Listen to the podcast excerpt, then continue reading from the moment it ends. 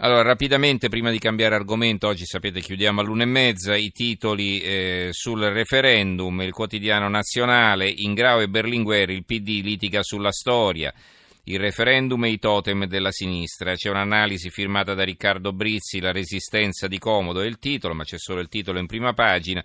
E poi, tra gli iscritti solo il 4% di partigiani, il comandante disse chiudiamo l'Ampi.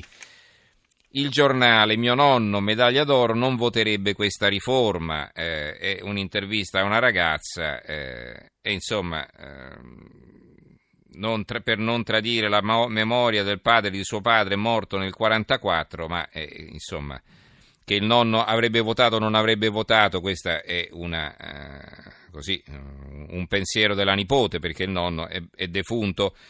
Comunque, Berlinguer è in grau, il PD usa gli ex PC e i figli si ribellano.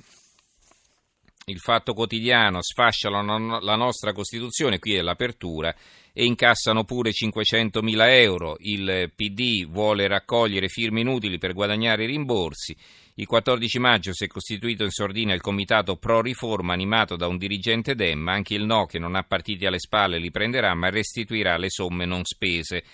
Mercato di Salme, i finti Santini PD, Berlinguer, Ingrao e la Iotti. E poi veline e slogan, il mini mincul pop del referendum. Il titolo di un altro richiamo in prima pagina. Libero, lasciamo i partigiani alla pace eterna, sono rimasti troppo pochi per essere decisivi al referendum. Il foglio, dove porta il duello, la strategia della minoranza PD dietro agli attacchi a Boschi su partigiani e referendum.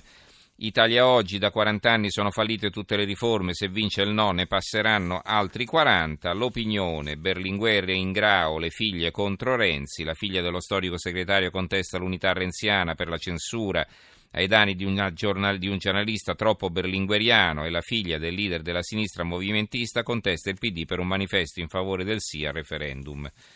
La Gazzetta del Mezzogiorno apre così la battaglia sui partigiani, Renzi difende la Boschi, li rispettiamo tutti, ma Lampi all'attacco.